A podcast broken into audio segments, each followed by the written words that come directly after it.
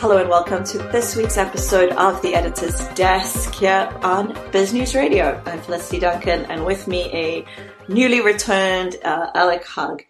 Now, Alec, we're going to kick off talking about the elections again because I think that's really what's on everybody's mind. And I was looking um, earlier this week at some interesting data out of Ipsos. It was a poll that they conducted in the beginning of the year.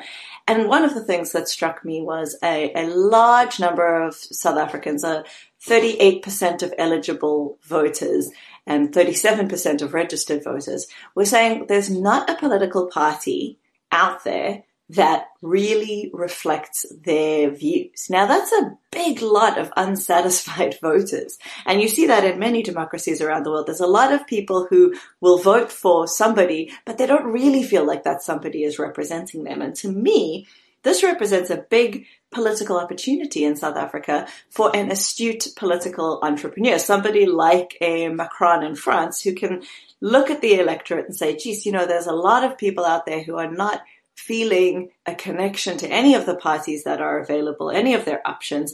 Uh, let me take advantage of that to create something new. And we're seeing some interesting moves in political entrepreneurship in South Africa, uh, trying to capitalize on this fact. Yeah, people thinking differently. And uh, it was a year ago, just over a year ago, that I had lunch with Kanthan Pillay in um, Sandton. And at the time, Macron was making his, he, he had just won the election and there was a, a, a, lot of enthusiasm and exuberance in France about this, this different way, this new party that went across all party lines, but just acquired people from society who wanted to serve. So no more professional politician. These are people who had achieved various things or felt that they wanted to get into service of uh, public service, really, and this was a way to do it. And they were also dissatisfied with what was going on in uh, um, in in the whole political environment.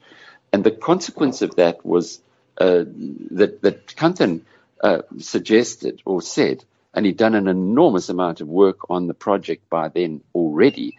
And he said that this was a, a an opportunity to give people an alternative. Now, Kanthan's an interesting guy. I, I worked with him for a few years uh, when he was the head of uh, of news at ETV, and we were uh, back then at MoneyWeb. We were supplying the uh, business uh, content to ETV. Um, I was on air for, for quite a while, and clearly he was a, a guy who knew television very very well.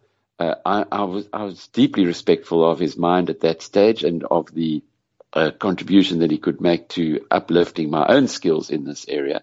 And uh, we we've stayed in touch since then. He he is Princeton University trained, so he's not your guy who's coming out of a, a kind of a hole who's saying, "Let me go and make some money quickly out of this this political environment." He is somebody who thinks very deeply, and he when he was taking me through his plans over a year ago, he was addressing big issues like uh, the the high level of rape in South Africa, or what they call femicide, uh, women being vulnerable, and how do you address that? And then looked at it with a completely fresh approach, and came up with this innovative idea to say every girl child should be trained how to use a firearm, and uh, at school. So as they come through, because this is a life skill that you need to be prepared at a young age for what happens afterwards. And the result of that in his in his thought and his pretty logical process is that a would-be rapist would in future be concerned would, would, would think twice about attacking a vulnerable person uh, if they if they if there was the possibility that that vulnerable person had a firearm and knew how to use it. So it's it's that kind of a thought process that deals with real issues that are happening in society. He's got similar approaches or had similar approaches to things like uh, uh, cash heists, um, how they would address that, i.e., use less cash in society, move to a cashless society, then you don't need to move cash around, and then the criminals have got nothing to go and heist, uh, and so on. So I really like the way he he he thought about these things, and he's got some uh, like-minded fellows. They don't have a party leader in uh, in this uh, what do they call it the ZACP the Capitalist Party.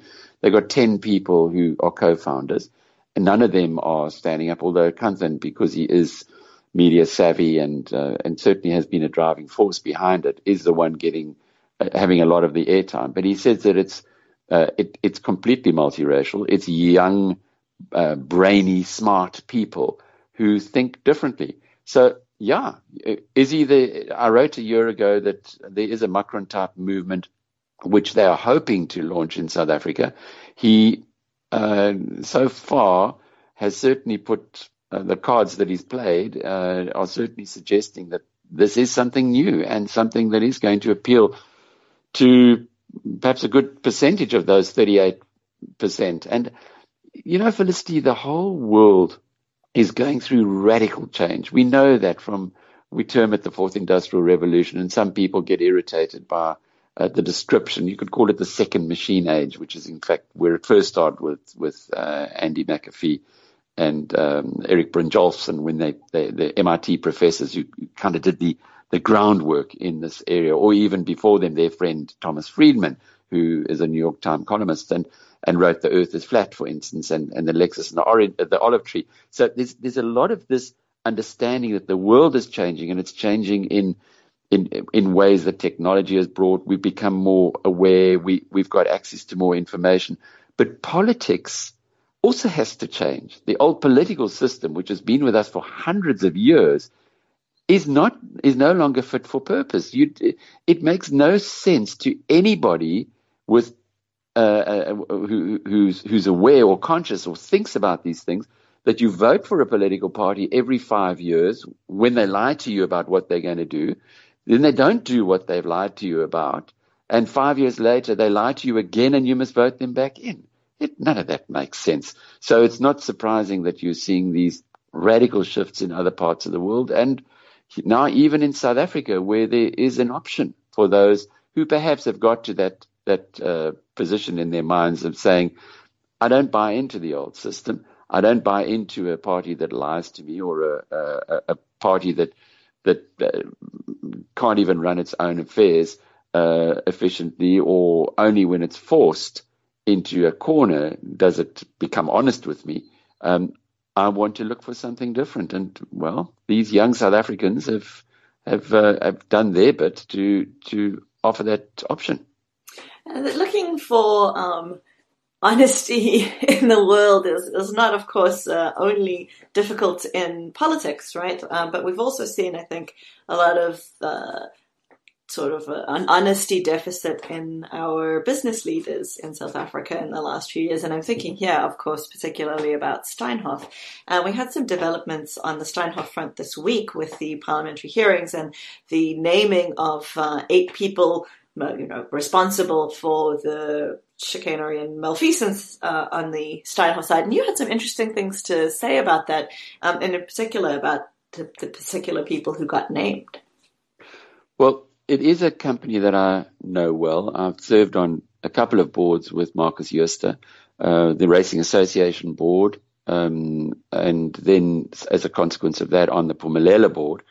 So I got to know him pretty well through our mutual interest in horse racing. It's actually quite an uh, uh, quite an ironic thing on Sunday, uh, where I, uh, when I was in South Africa, um, the Sunday Times has a property section, and on the day that the Steinhoff uh, report from PwC, or certainly the summary of it, was was uh, all over the Sunday newspaper.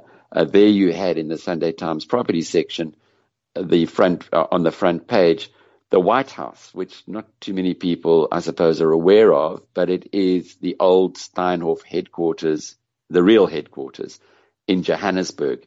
It's, it used to be Grant Andrews office furniture. It's on that hill as you go along Jan Smuts Avenue towards the city, um, between in in Park uh, Parktown, uh, and it's it's on the left hand side. Quite a quite a prominent uh, building. And that is where Markus used to hold court. Uh, every year he would have a Christmas party. Uh, as I don't drink, I never really got into the festivities, but um, as as a courtesy, I would, I would when I was invited, I would arrive and and you would see the only men um, sometimes cla- uh, scantily clad uh, waitresses, uh, and then uh, different entertainment that had been arranged for these insiders. And it often, I often wondered how a business uh, could be run along these lines. There were, uh, we used to have our racing association board meetings in the White House. So this was pretty much Markus Jooste's lair, if you like, a little bit like like uh, uh, the sale of this for 28.5 million rand, or that's what it's on the market for, is another reflection of the end of uh, of, of an era for for Steinhoff. But what is coming out here is is really, in a way, pretty strange. You you have a new chief executive, Louis du Preez, who was with Werksmans, so he's a he's a lawyer.